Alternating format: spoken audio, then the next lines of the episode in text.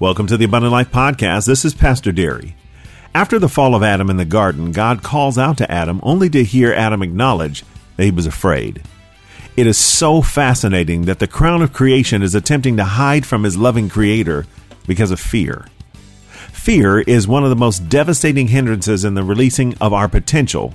And in today's message, we're going to share some truths about overcoming fear from our series Purpose, Potential, and Power. Listen in, take notes, and I'll talk with you at the end of the broadcast. Man, open your Bibles Ephesians chapter 1. We're going to talk about overcoming fear today. Amen? Amen. It's appropriate that uh, I have to release this book today because um, there was a lot of fear involved in releasing the book. And I didn't like to put the label of fear on it because, you know, I'm a man. I don't want to be, I'm not afraid of nothing. But the fact of the matter, everybody's afraid of things. We all have fears that we carry around. Amen? Whether we like it or not, truth is, life cannot be lived without fear in the human heart. Every human being has fears. There are only five basic fears that all of us have, but everybody has them. Amen? We're going to read our foundation scripture. We've been talking about purpose, potential, and power. And unfortunately, fear is one of those things that gets between us and our purpose, and fear gets definitely between us and our potential. Amen? Ephesians chapter 1, verse 15. Therefore, I also, after I heard of your faith in the Lord Jesus and your love for all the saints. In other words, basically, Paul said, I was aware of you, but when I heard about you, when I heard about your faith, when I heard about the love that you have, when I heard about those things, man, I started praying for you. Because as soon as you start walking in faith, as soon as you start walking in love, you're going to get met with challenge. Amen? Because why? Love is the nature of God. So when you start to walk in love and you start to reveal the nature of God, you're going to have something that comes against that. And when you operate in faith, faith is a substance of things you're hoping for, evidence of the unseen. And if you're walking in faith, then what happens? There's an enemy who does not want you doing that. Because faith is not a matter of your, I'll say it this way faith is a matter of your true nature. Every, see, there's, there's three realms that we dwell in. A realm is a kingdom or it is a, a location, it is a place. So, three realms that we live in. We live in a physical realm, right? Touch your neighbor say, That's physical. You live in a physical realm, right? We know, we understand. Everything around us is physical. We see it, we hear it, taste it, touch it. If it's any of those things, then guess what? It's physical, and that's the first realm. The second realm is the soulish realm or the sensual realm. It is not your physical touch, it's your thoughts, it's your imaginations, it's your emotions, it's your will. It's those things that come out of your mind. It is the logical pathways that we can follow because we know things or we can anticipate things. We anticipate based on what our experiences are, and those experiences are stored in your mind. And so the soulish realm is the realm in which you process the physical and you understand it, you grasp it. But that's only two realms. The third realm is the realm of the spirit. And God is spirit, it is the realm of God. It's not the realm of humanity, it's the realm where God exists. So when we try to make God live in a physical world, we don't reconcile it because we logically understand everything in the natural world. So we don't need God because we understand that. Amen? In the physical world, we can make sense of it because we have a soulish knowledge that allows us to understand and anticipate. And in those two realms, man does not believe he needs God until a problem occurs because it's not God's realm. But the Bible says in the beginning, God created both the heavens and the earth. In other words, God created his realm and the realm we live in. And he chose to put man on the earth. Amen? He put man in a realm and told him, You can have dominion over this. I'm going to let you rule all of this. This is yours. Why? Because you have a mind and you have a physical body, and you can then take authority over all of it. It's yours. Do what you want to do. Just stay out of that tree in the middle of the garden. because what you don't understand is that tree has the knowledge of good and evil, which you are going to believe is natural, but it's not. It's spiritual. So you believe, going, your logical mind is going to say that good and evil are terms of the natural world, but they're not. True good and evil is spiritual. So stay out the tree, because that's not the realm you were handed.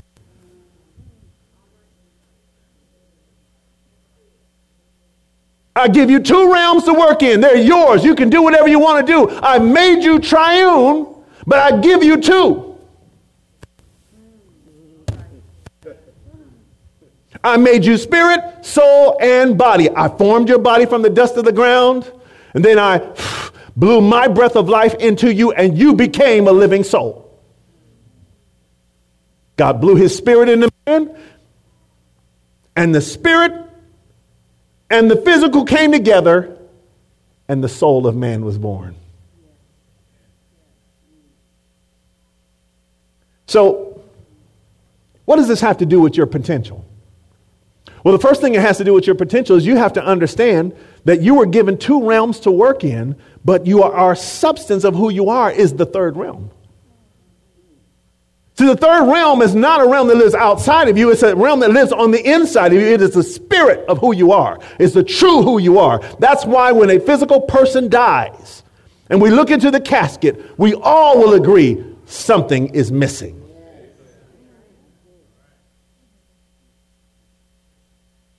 What's missing? The third realm. The spirit of the person is missing.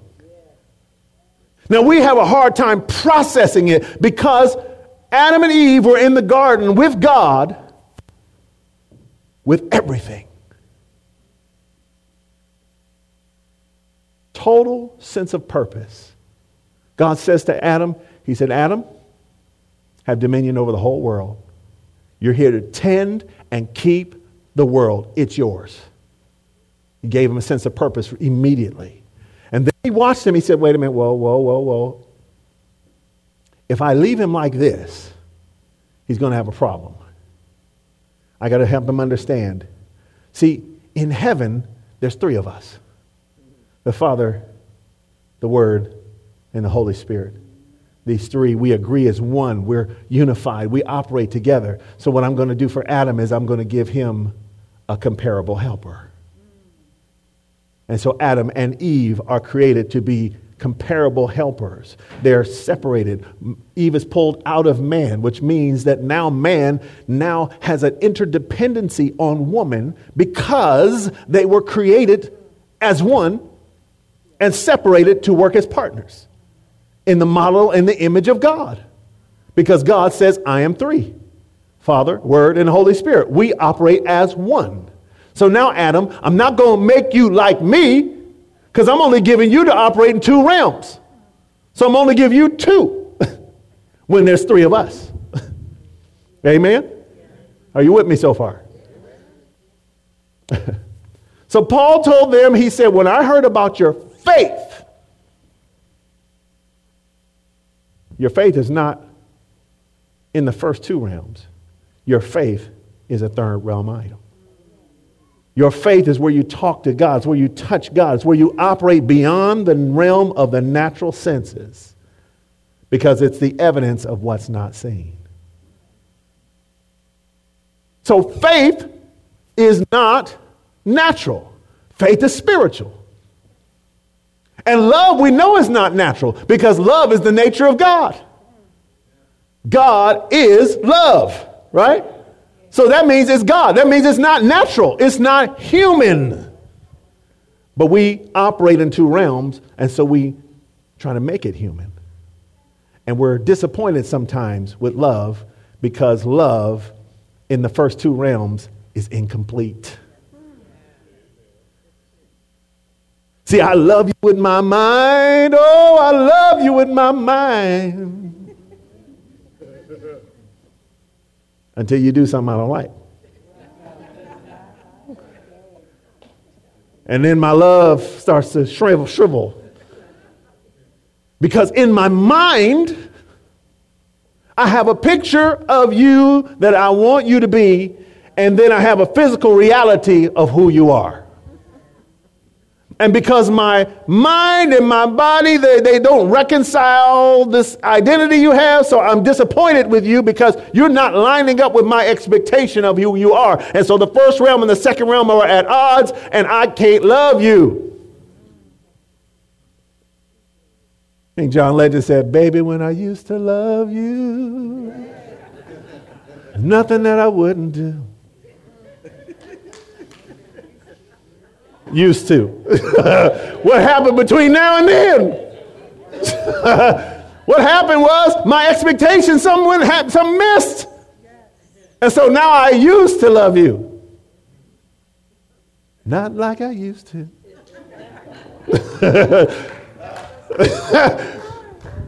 because we're trying to take a spiritual thing and use it in a natural way, and we fail at it because it's not complete.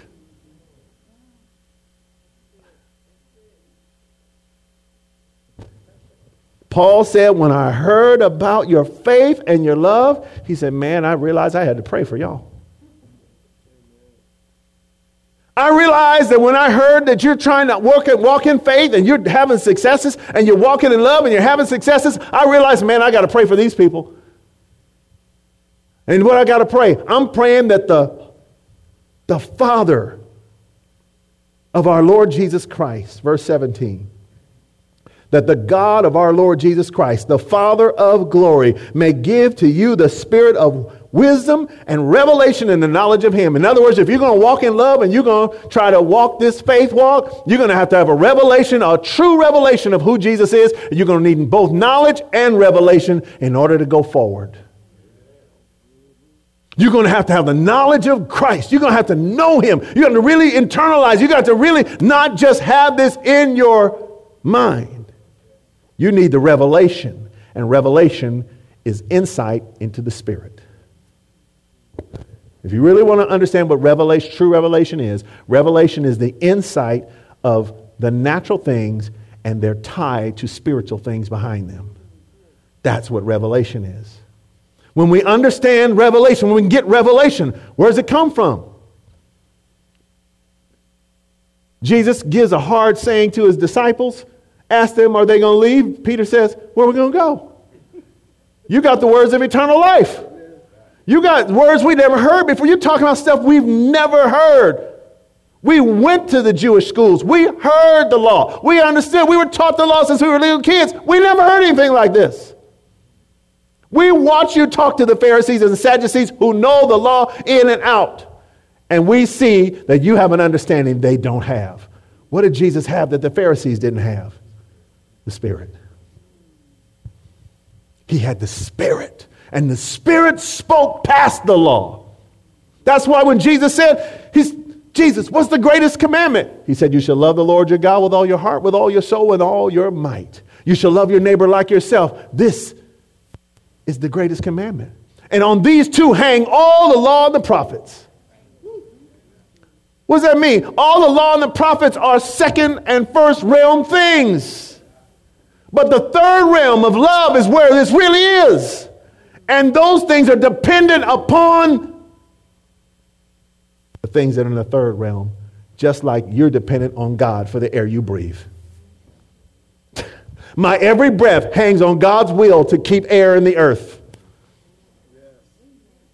All my life hangs on God's supply of what I need in this world. All of my life hangs on that whether I recognize it or not. In the same way, all the law is hanging on love from the spiritual realm. Amen. Amen. Are you still with me? Amen. So the three things that he says he's praying for them for. And those three things are the cornerstone of what we're dealing with. And then I'm going to get into the, the depth of what I want to hit today. And that is verse 18 the eyes of your understanding be enlightened, that you may know what is the hope of his calling. In other words, first, that you would know your purpose. What is the hope of God's calling for your life? Every human being comes into the world with a purpose. You do not enter this world. I don't care how you got into this world.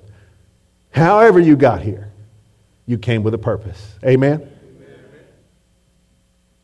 What are the riches of the glory of his inheritance in the saints? Look at your neighbor and say, There's riches in you. Turn to your other neighbor and say, You got my inheritance. Amen.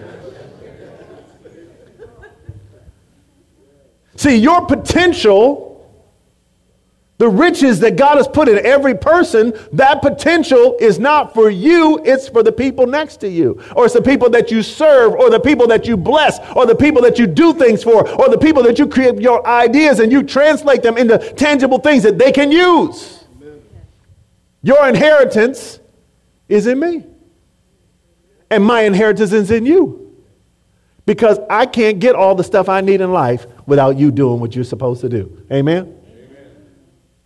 Amen. Tammy mentioned I, I had a physical attack. I ended up in the hospital. All the doctors and the nurses were in there. Guess what? They were my inheritance. I was dependent upon their services. When they step, when, when I'm laying there, I don't have a machine to tell me where my blood sugar was. They're the ones who said, hey, man, you need to come back to the hospital. You, I went in to do a lab test and came out. They, they called me up and said, uh, you have to get in here immediately. what for? what's wrong? What's wrong? I don't know what's wrong with me. I said, man, I'm tired. I just need to rest. I just need to take a nap. That's all I need. That's what I thought. That's all I was trying to do is trying to take a nap because I got stuff to do. I got a list of things I got to do. I got to do it. They were my inheritance. Every time you go to the store and you buy something, guess what? You're buying, it's your inheritance. It's the stuff that other people have created and provided. That's your inheritance. That's what we live off every day. So other people are your inheritance. So guess what? What do you have that people need that you haven't released yet?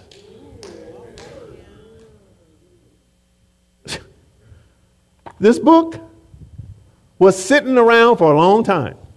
And I was giving people little pieces of it on the slide, right? I was giving people little pieces years and years. and finally, the Holy Spirit said, You are holding back somebody's inheritance. But it ain't ready yet. He said, Ain't your job to determine whether it's ready. It's your determined to release what's needed by others. Ooh, had to take a correction on that. Amen. Verse 19. And what is the exceeding greatness of his power toward us who believe? According to the working of his mighty power. So we have purpose, we have potential, and we have power. Jesus said, You know, you're going to receive power when the Holy Spirit comes upon you, and you'll be witnesses to me. He left them with an understanding guess what? I'm not going to leave you powerless. I'm going to leave you a power that will give you access to all kinds of stuff. Listen, if you go to plug your lamp into the wall, are you pulling all the power that PG&E has for your lamp? Yeah, you hope. Yeah, you better hope not. You're going to draw what's needed for the lamp, right? But is PG&E, uh, out of power because you plugged in your lamp? What does that mean? That means PG&E has an abundance of power beyond what you could ask, use, or think. Amen? That's what God has. God's got power beyond what you can ask or think about. But if you ain't plugged in, you can't get it. If you're not plugged into God, you can't access it. He's not at the deficit. Man, my thing won't work. It won't work. Check the plug. Come on, I've been working. I've been I, the switch. Something wrong with this switch. Ain't nothing wrong with the switch. Use the plug. If you use the plug, you'll find out there's plenty of power of what you need. Amen. Amen. Come on, come on.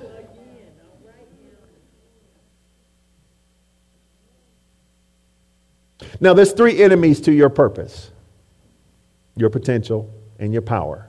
Three enemies. The first enemy is doubt. Because if there's power, but you don't believe there is, guess what? You can't access it. If you doubt the power, you won't lift the plug. If you don't believe that there's something that can come out of the outlet, you will not use your energy to go plug in. So the enemy comes first to most of our lives to create a sense of doubt concerning who God is and who you are with God. If he can get that doubt cloudy in your mind, then what has he done? He won't, you won't even lift the effort. You won't even take the effort to put in the plug. Man, meditate on the word. Oh, I would, but I'm, I'm really busy. Man, but if you get into the word, you get the word in your heart and in your spirit, man, God will start. Uh, yeah, I know, but man, but I, I just be getting tired when I get home from work. Amen. If we saw the benefit, then we would. But the enemy puts doubt that that will actually work. Amen. The second thing, past doubt, is indecision. The failure to make a decision. When I gave my life to Christ, I decided that I was not going to be a hypocrite. I made a decision on the spot. I said, if I'm doing this, I'm doing it. If I'm in, I'm in. And once I knew God was real, I said, I got to get in. Amen. Because when you're an atheist and all of a sudden the presence of God shows up, I'm in. Amen. There ain't no God. Uh, I'm arguing with people telling why ain't no God. Oh, the Bible's a foolishness, a bunch of fairy tales. Oh, yeah, I'm, I'm all into all the foolishness. No, man, philosophy is where you need to just get you a philosophy and live on your philosophy. That's where I was. And guess what? And then all of a sudden the presence of God shows up. Whew. All right, I'm in. I'm in, y'all. But I made a decision that night. When I had the, when I sensed the presence of God, I had to make a decision. And I made a decision to go with God. Now I could have said, okay, well, maybe God exists. I'm still not. No, I have manifestation. I'm going to go with God. But indecision will stop you from doing things because you can't move until you make a decision. I was, I was at work the other day and uh, I had a task I didn't really want to do and I was procrastinating with the task. And so I kept getting up from my desk and walking around. And, uh, and so, so one of my team members said, they said, Are you procrastinating? I said, No, I'm just thinking about how I want to do this. I'm just thinking about how I want to do it. Are you procrastinating on this task? I said, uh, Anyway. Because I hadn't made a decision, I really wanted to do it. I was still meditating on it, right? The third is fear. Fear. Turn to the book of Genesis, chapter 3. Genesis chapter 3. So your neighbor say, I know exactly where the book of Genesis is.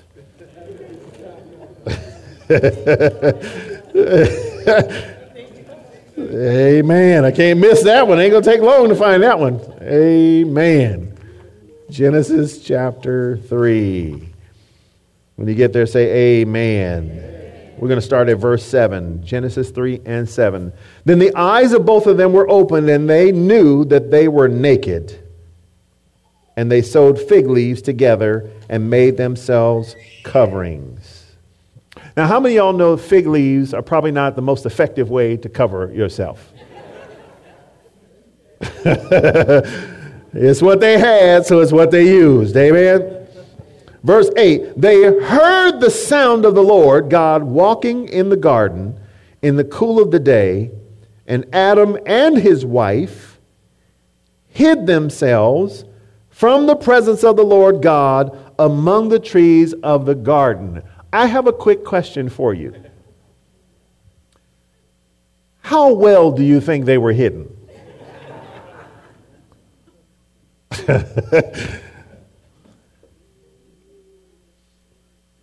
Verse 9. Then the Lord God called to Adam and said, Where are you? Do you think God wanted to know where Adam was because he didn't know where Adam was? Or was he trying to get Adam to answer a question for himself? Look at verse 10. Let's go to verse 10. So he said, I heard your voice in the garden, and I was what? Afraid. I was afraid because I was naked and I hid myself.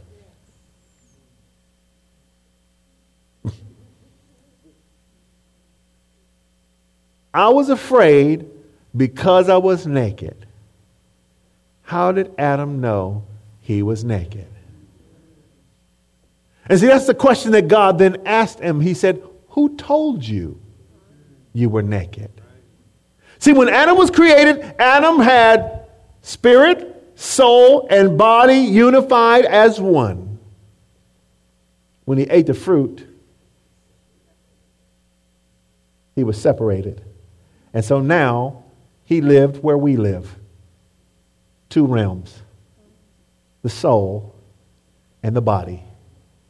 And so when the spirit was connected, he had no, no thoughts about nakedness whatsoever because he was complete.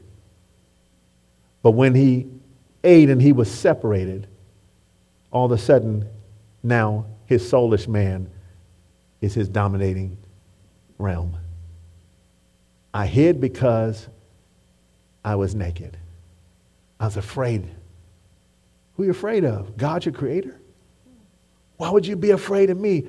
I made you. I remember I was about 12 years old, and my mother was calling me, and I was in the room, and I was goofing off, and then, then she said, Get dressed. I said, Oh, man, I got to get dressed. That's right. So I went, and I, I'm getting dressed. And my mother opened the door. And I'm like, Hey, don't look. She said, Boy, I made you. I ain't looking at you. amen. How many y'all had that experience? Huh? Uh, amen. I made you. I ain't looking at you.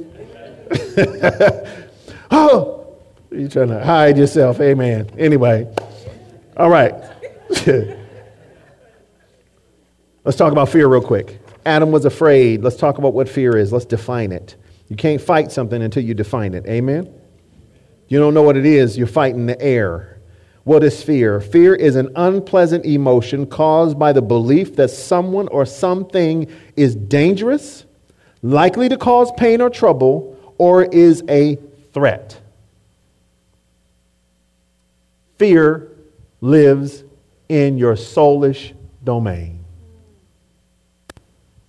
It's you're all about your perceptions of threat, concern, worry, anxiety. All those things are wrapped up into your fears. Fear is that anticipation that something is out there, something is a threat to me. And because it's a threat, I am afraid. As a six foot six inch black man, I have walked down the street sometimes and seen people go,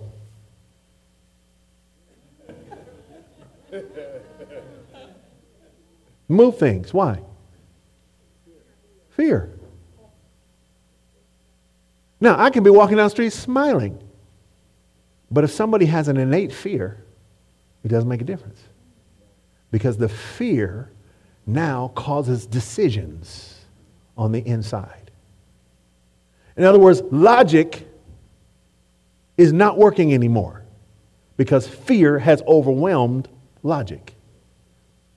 Fear is so powerful that fear can drive people to do all kinds of things. Because the human soul has not only a thought process, but God has equipped us with an imagination process.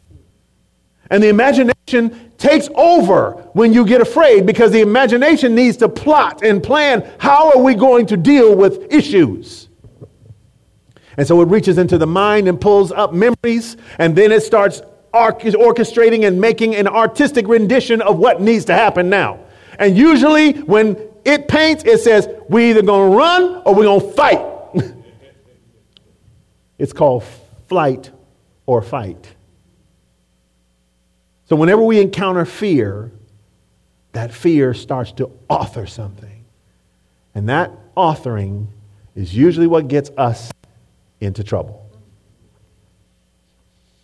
Fear, unpleasant emotion caused by the belief that someone or something is dangerous, likely to cause pain or trouble, or is a threat. Anxiety is a feeling of worry, nervousness, unease, typically about imminent events or something with an uncertain outcome. We get anxiety when we are anticipating a situation happening, and that situation we don't know how it's going to work out, or we have concern that it's going to work out to a negative way, and so we start to have anxiety about it. If somebody says, I'm having an anxiety attack, what means? That means all of a sudden I am not sure what's happening around me. And my body is now having a reaction. Why? Because the soul is telling the body what to do. The soul, soul is now telling the body how it needs to operate. And so that anxiety with nowhere to go causes a person to be in a bad space.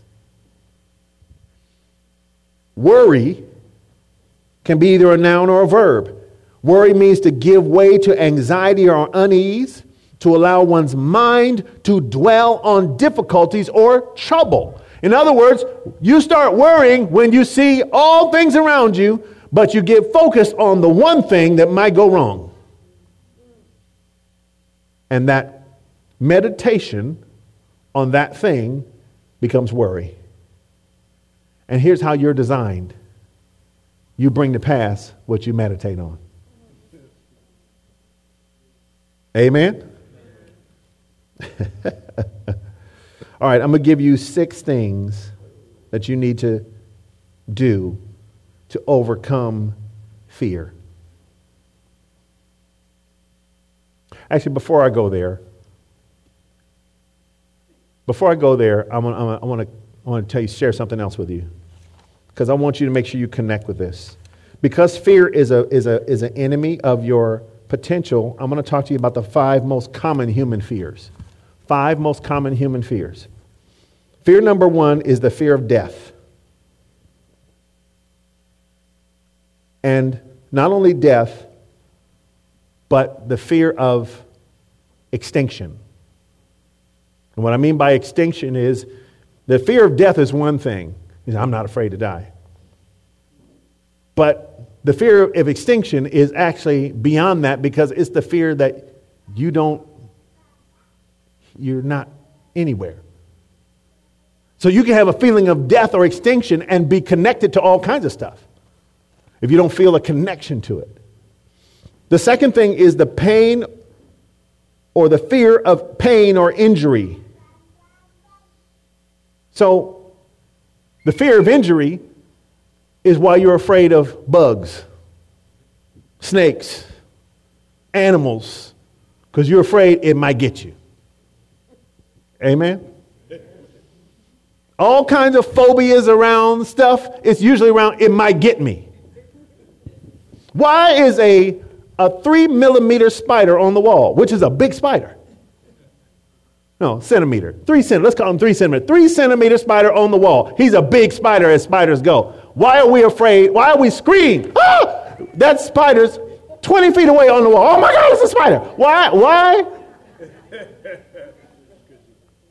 Why? He's over there. He's not coming over here. Matter of fact, he saw you and said, Man, look how big that dude is. I'm out.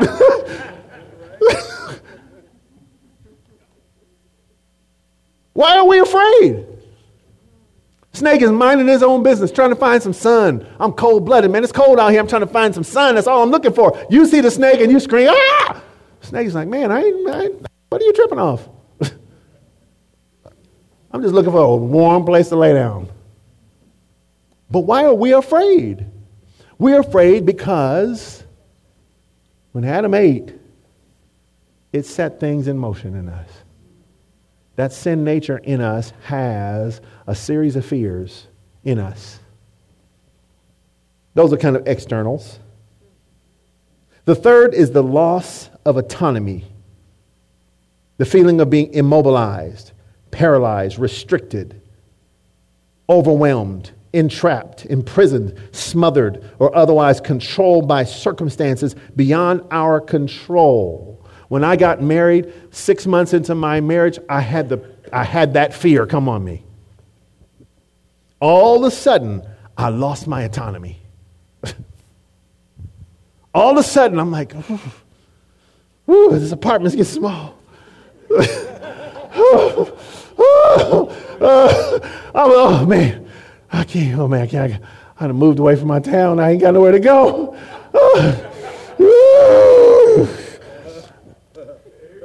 Two becoming one, and I'm losing my autonomy. And all of a sudden, I'm having anxiety. I never had an anxiety attack before. And one day I said, I'm, I just got to go. I'm out. my little bag out. Put my stuff in my bag. I'm go- no, he ain't going nowhere. I'm 30 years later. I ain't went nowhere yet. So, amen. amen.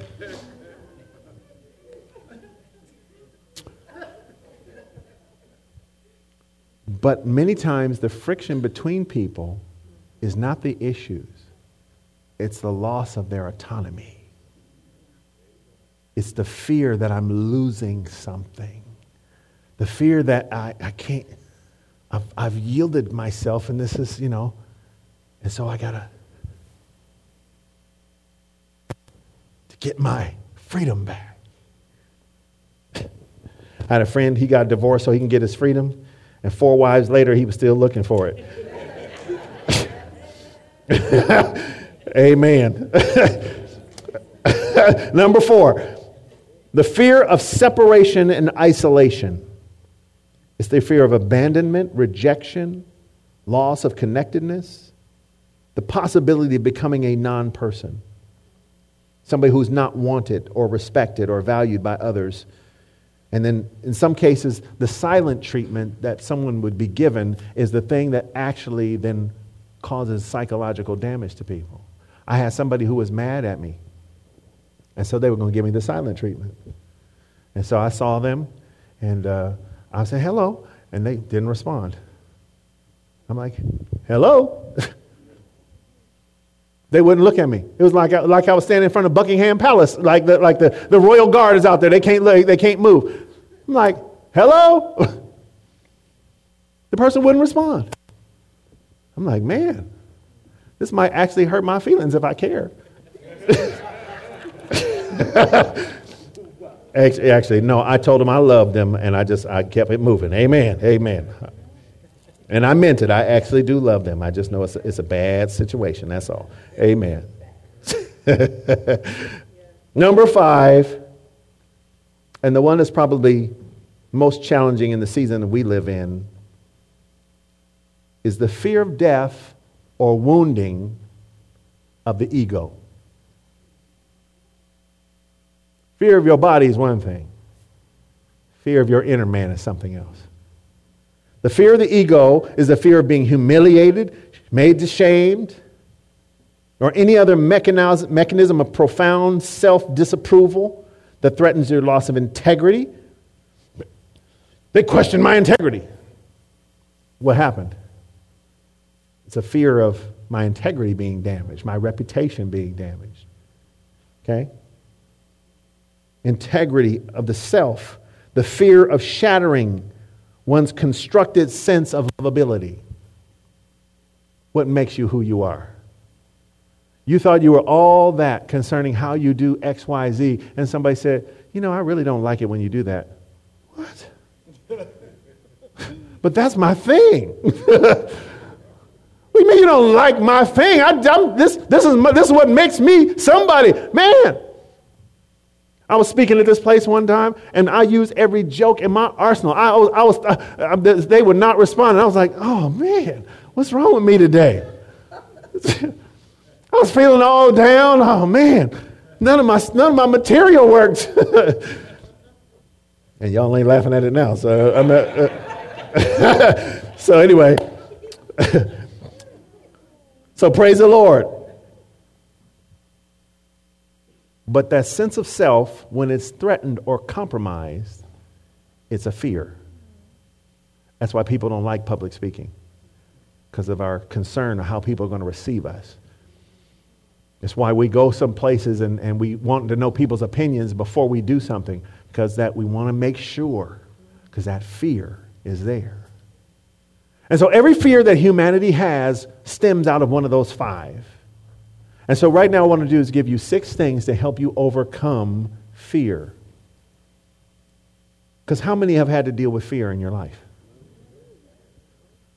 Fear stands between you and potential.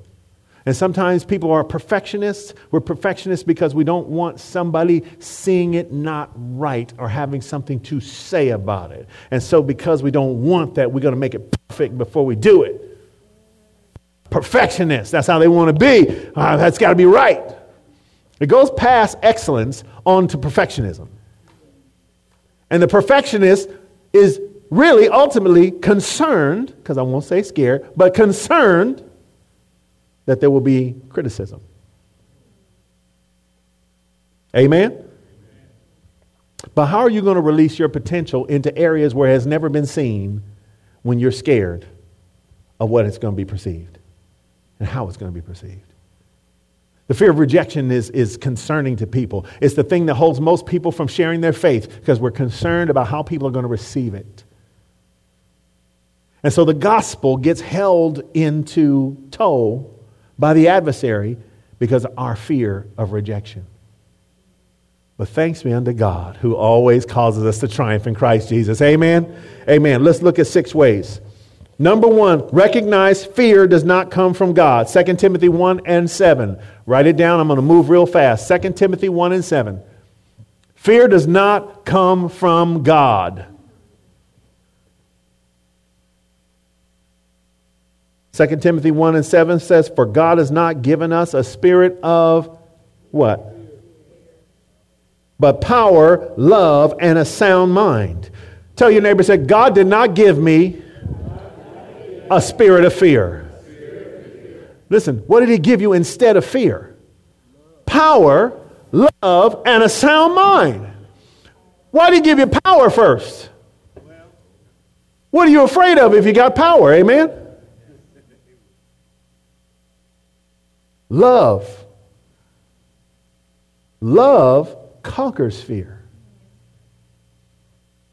See, power overwhelms fear, but Love cancels fear because perfect love casts out all fear. Amen? Perfected love casts out fear. So God didn't give us a spirit of fear. God gave us power, love, and a sound mind. Why is a sound mind? Now you say, well, I got sound. Mind. I hear people, oh, I got a sound mind. Do you understand why God gave you a sound mind to deal with fear? Because God designed you to be a problem solver, not a warrior. Oh, y'all didn't get that. God designed you to be a problem solver and not a worrier. A worrier looks at the problem and says, Oh man, I don't know what's going to happen. A problem solver says, Oh, I see a problem. I'm going to solve that problem. Praise the Lord for an answer to that problem. I'm not worried about the problem. I'm declaring that God's got an answer for that. Why? Because I have a sound mind and God's going to use my mind to give me an answer. Worry is saying, I don't know what's going to happen. But a person of faith is reaching into the spirit by faith and saying, even though I don't see an answer, it's the substance of what I'm hoping for, the evidence of I can't see, I can't see an answer, but my faith is going to grab this and pull it to my soul, and my soul is going to say, there is an answer. God has not given me a spirit of fear. God gave me power, love, and a sound mind. Love says, even though I have an interpersonal problem with somebody, guess what? I love you so much, I refuse to accept the problem. That's why the person who turns into a statue, when I see them, I can walk away and say, Guess what? I love you and I mean it. You ain't talking to me. I don't care. I've been disowned. I don't. I've been, I've been down the road with folks. My father disowned me one time, a couple of times, but actually the first time my father disowned me was when I said I was not going to name my son Derry. He said, I disown you. You're going to mess up the chain. Because his name was Derry and my name is Derry. So I gave in, I named my son Derry. But I put a twist on it. I changed the middle name. He said, No, you messed it up. he's not the third anymore. Now he's got a different name. So I got disowned anyway. and then I got disowned. Uh, anyway, I'm, I go, anyway. we made up afterwards. Amen. Fear does not come from God. Genesis 3, we looked at. The second thing is you got to admit where you are. When God asked Adam, Where are you? the question is not for God. The question was for Adam. Adam, where are you? So you got to recognize where you are. If you say, I'm not afraid of nothing, okay. If you say so, how come you're not taking care of this stuff over here? Well, I just ain't got to it yet. No, you're, you're scared. That's what's wrong. You have something that's hindering you from dealing with what you need to deal with, and that hindrance is a fear, whether we want to call it fear or not. Procrastination is connected to fear. I'm, I'm going to do this. I'm going to deal with that sooner or later. You're procrastinating. It's related to fear. Now, if you have a plan and it's not yet in the plan, okay, fine. But if it's out there and you don't have a plan, you're just looking at it saying, eh, hmm, then that's a fear. How many things in the church don't get done because of fear?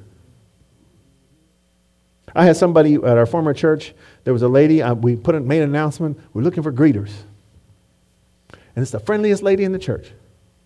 Wonderful lady, just great demeanor, just awesome, awesome lady. We need, we need greeters. And so I keep waiting for this person to volunteer. And so I finally went up to him and said, Listen, we're looking for greeters. Why don't you think about being a greeter? She said, You would want me to be a greeter?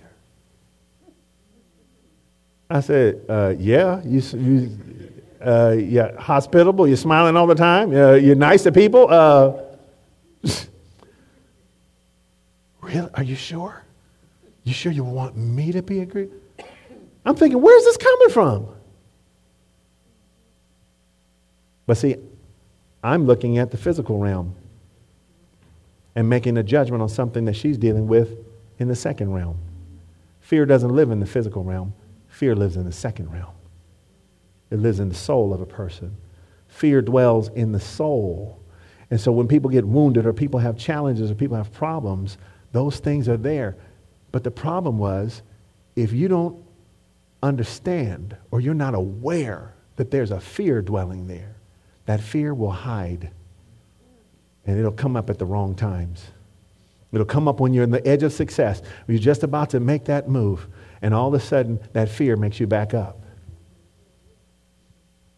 Told you guys, I, I got the green light, green light to go into this master's program at Stanford. I was all, all, everything's all ready to go. Called, I talked to the admissions guy. He said, Oh man, you're perfect for this program. Oh, yeah, yeah. I was all good up until application time. I had my application all complete. I put it in the envelope. I put it in my folder. And I didn't send it. And the guy calls me. Man, I'm looking for your app. Where is it? Oh, yeah, yeah. I wouldn't call it fear, but it was a fear because nobody in my family had moved into that type of arena. And so I had an innate fear of going into that space. So I had to deal with the fear. But I didn't know it was a fear at the time. I thought it was just more, eh, you know, one of those things I'll get to sooner or later. See, there are things, there are doors that are open for us, and fear trains us to go to the edge of the door and not enter. And the enemy trains us with a fear the way they train elephants. When they're small, they tie their legs to little scrawny pegs in the ground that the little one can't move. And then after he gets big and he still has the same rope on his leg, the same little scrawny peg, but he won't go past the tug of the, le- of the rope. Why? Because his training tells him that's as far as he can go. The Bible says, guard your heart with all diligence because out of your heart flow the issues of your life. And the word issues means fences or boundaries. And many times, fear is the boundary that causes the issue of your life. I was doing job placement in this place one time, and I met with this young man, and he was very gifted, very gifted young man. And I was talking to him, and his fear was going past a certain street because he was told if you go past that street, those people don't like you over there. That street was the only way to get downtown where the jobs were. And so he would only apply to jobs in this radius because in his mind, he couldn't pass this street. And you guys think I'm exaggerating. I'm not. There are certain places that people will not go past a certain place because of the boundary that has been set there. When my parents, my, my grandparents moved to California from Arkansas, they were in a place that was totally segregated. So when they got to California that was not segregated, they immediately taught their child that was getting ready to start to kindergarten, do not talk. You're going to an unsegregated school. You can't talk. You must be quiet. And so this bright little kindergartner can't talk.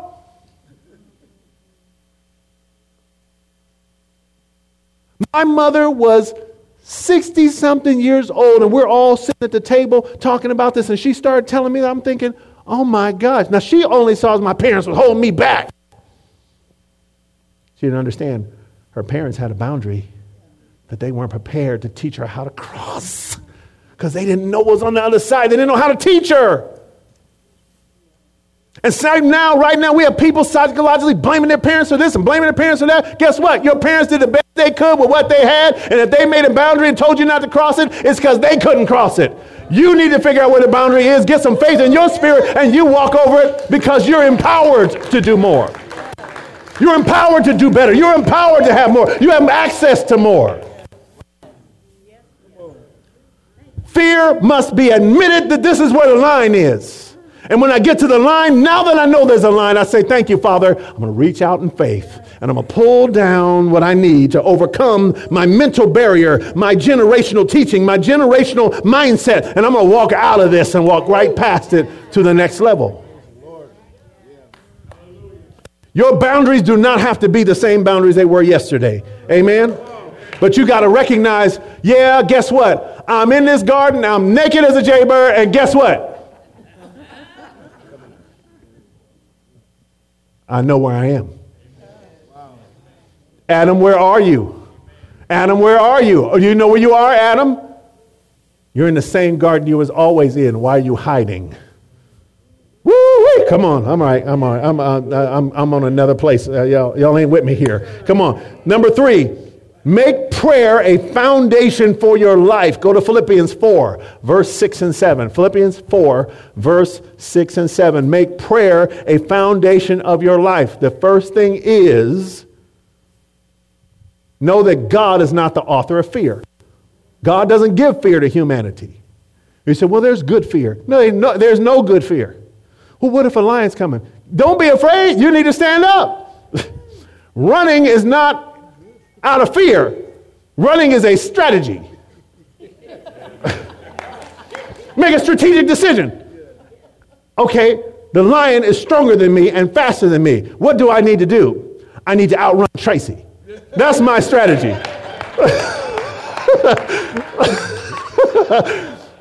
that's not fear, that's strategy.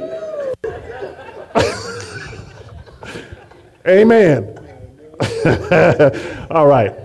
Number three, Philippians 4, verse 6. I should turn there myself. Amen. All right, Philippians 4 and 6. When you get there, say amen. When you get there, say, I beat the pastor. Amen. Now I'm using a stalling techniques now. Amen. All right. Philippians chapter 4, verse 6. Be anxious, anxiety for nothing. In other words, don't allow anxiety in your camp. Be anxious for nothing, but in everything, by prayer and supplication with thanksgiving, make your requests be made known to God. You want to deal with anxiety? First, pray. Talk to God, listen to God, move with God. Simple definition of prayer, right? Then, what do you do? You supplicate. You put your request before God. And once you put your request before God, then what do you do? Then you start thanking. Thanking God for the answers. Thanking God for what He's doing. Thanking God for how it's working in our favor. Thanking God. And sometimes your, your first and second realm won't give you anything to thank God about, which is why you got to reach in the faith and pull down something. You know what? I'm going to thank God by faith today.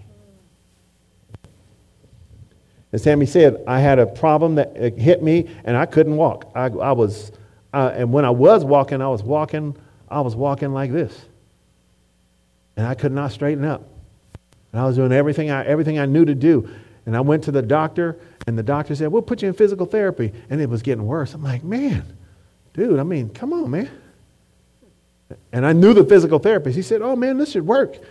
Every time I said, Man, it, it, Tell you what, how I know it didn't work? Because when I came in like this, I came out like that.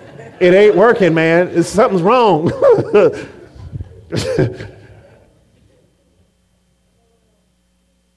but I had to go to prayer and I had to actually start thanking God for an answer.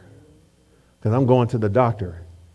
Remember the woman with the issue of blood? She was going to the doctor, paying the doctors all that she had, trying to seek an answer. She couldn't find an answer. She couldn't get an answer. So I had to go and I had to say, Lord, by faith, I, I, I'm, too, I'm too young to walk like this. Come on, man. I got, I, need, I got work to do. Come on, Lord. I started to reach into faith. I had to start pulling things down. Father, I thank you right now that your word says that you're a healer. Thank you right now that you're able to heal what's broken. I thank you, Lord. Father, you're going to give me wisdom and understanding. Thank you right now. And I had to start making confessions. I had to start by faith pulling it down. And did I wake up the next day and it was gone? No. I had to continue. I had to continue. I had to continue fighting. I had to continue pulling stuff down, pulling it down, pulling it down. And then one day the Holy Spirit granted me a supernatural wisdom and a favor to get exactly where I need to do to get it fixed. The doctor told me, he said, You got two choices. I'm going to give you a shot. I said, What's the shot do? He said, Make it don't hurt. he said, Or you can get surgery. I said, Well, what's the, what's the, and he just stopped. He didn't tell me. I said, Well, what, what's, the, what's the surgery entail? Oh, well, you know. I said, no, I don't want a surgeon whose answer is, Oh, well, you know. Oh, no, man, you went to medical school. Tell me what this, what, what is you're doing? And he was all kind of nebulous about the. I said, no, no, no, you're not, you, Dr. Bombay, you're not cutting on me. not you. Amen. I got neither the shot or cut. Amen. Praise the Lord. Neither one. I'm, I'm straight. Amen. Because God had an answer. God had an answer. But I had to fight for it. I had, to, I had to fight by faith. I had to fight by faith to get there. So prayer is that moving. Be anxious for nothing, but in everything by prayer and supplication with thanksgiving, let your requests be made known to God. The next verse. And the peace of God, which goes beyond all understanding, will guard your heart and your mind through Christ Jesus. It will guard your heart and your mind. Amen? Amen. That's what you need. You need that guard over your heart and mind because the enemy comes to steal, kill, and destroy. How does he do it? With stories and pictures. And you need to have the right stories and right pictures in your mind. So, number three is prayer. Number four, get your mind right. Be intentional about your meditation. In other words, you're meditating on things all the time. But you need to be intentional about where your meditation is. There was this TV show we were watching one day. I watched it.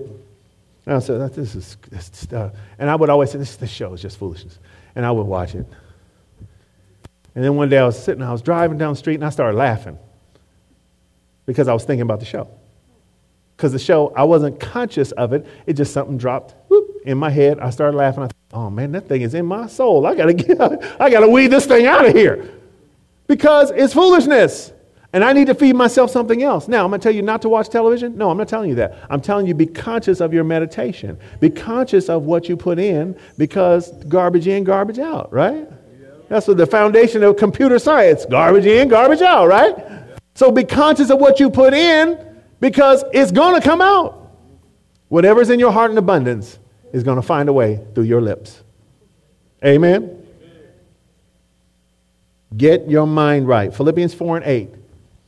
It says, finally, brethren, whatever things are true, whatever things are noble, whatever things are just, whatever things are pure, whatever things are lovely, whatever things are of good report, if there's any virtue and if there's anything praiseworthy, meditate on these things. In other words, be deliberate about what you choose to meditate on. Now, it does not say, finally, my brothers, whatever things you're worried about, whatever things you have anxiety about, whatever thing you're concerned with, whatever things you think ain't going to work, meditate on that. No, it doesn't say that. Why? Because he's given us keys to overcome the anxiety he just talked about in verse 6. How do you overcome anxiety? You got to get your mind focused on the right things. Number five, let love be perfected in you. Turn to 1 John chapter 4. I'm running low on time, so we're going to skip right to verse 18. 1 John chapter 4, verse, actually, let's go to verse 16. 1 John chapter 4, verse 16.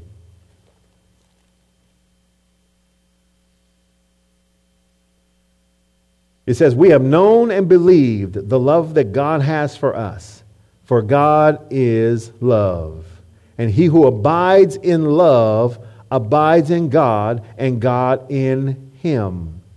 Love has been perfected among us in this that we may have boldness in the day of judgment, because as he is, so are we in this world.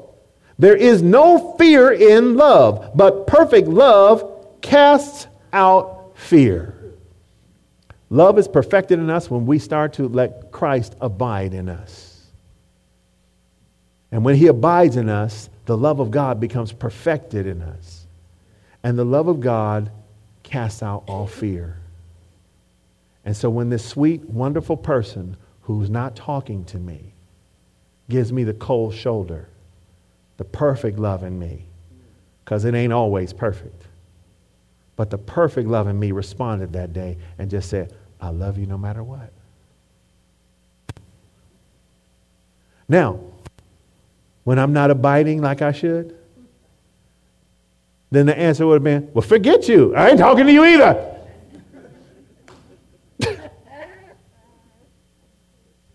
But the perfect love, when we are abiding in Christ and we have Christ abiding in us and it's in us, it's ready, then when we get into those situations, what comes out is what's abiding in us. And if perfect love, the love of God, the character of God is in us, then that perfect love will come through us. And you're not all far off as you think. Jesus told somebody, He said, You're close to the kingdom. Amen? You're not as far off as you think. Last thing is number six don't do it by yourself. Don't try to fight fear on your own, because that's called isolation. And that's what the enemy loves to do. He loves to get Christians isolated, thinking they can handle everything on their own. And when you get on your own, there's a common thread that happens. I have a sweet person I know, and I've been working with them for years and years. And every time they get into a challenge, they disappear on me. Every time they get into a bad situation, they disappear. And I have to go looking for them. I have to start sending them texts. Where are you? Adam, where are you? Adam, where are you? Why? Because I know where they are. I need them to recognize where they are. Because they're trying to do it on their own. They're afraid that if we really know who they are, that we would reject them. But we know who you are. See, God knew who Adam was. God knew where Adam was. That was not the problem. God loved him enough to call his name. But the enemy tries to get us isolated and try to fix our life on our own instead of what? Coming amongst the fellowship and let's deal with our issues together. Let's strengthen one another. Final scripture, and then we're going to pray. Revelation 12, verse 11. Revelation 12, verse 11. Tell your neighbor, say, Don't run. I got you.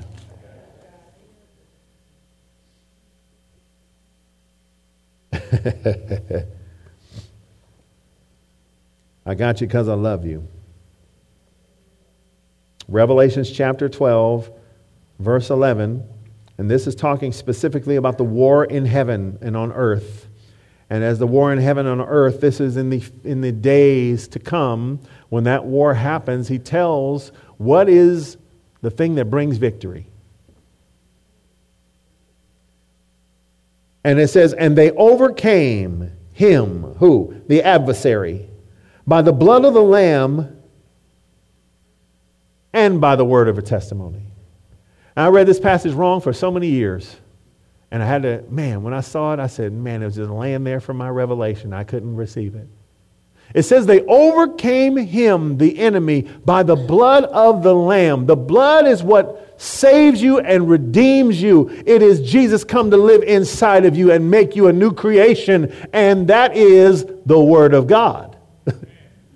When Jesus comes to live in you, the blood that covers you, it makes you a new creation, and in Him you live and move and have your being. The first way you overcome is when the Lamb comes and He comes with the Word. Amen?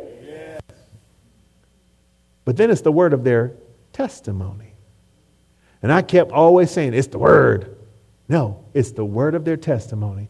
In other words, what got them redeemed, what helped them overcome, was not only the blood that saved them but the word of their testimony to save somebody else. Yes. The word of their testimony that began loving others enough to teach them what I know, to share on to them, pass on to them what I experience, how God has worked with me. That word of their testimony became the thing that set other people free. Man. You want to cast out fear?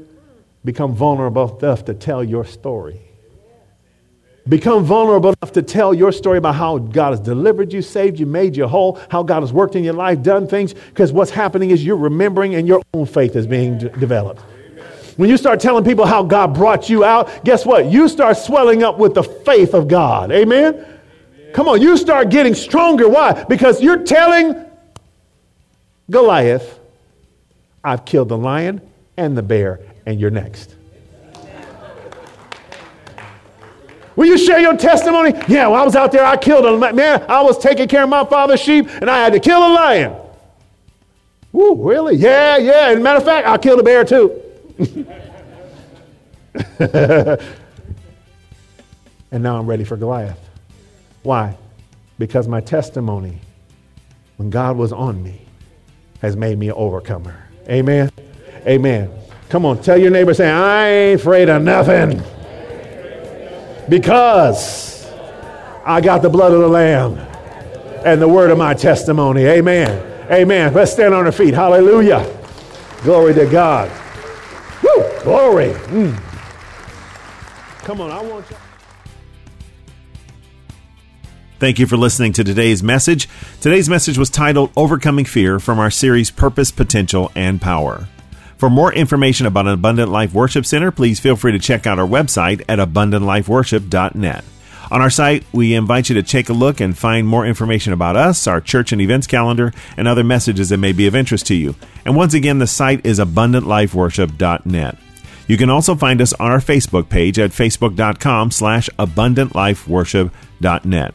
God bless, and we look forward to seeing you on our next podcast. And until then, remember that Jesus came to give you life, and that more abundantly.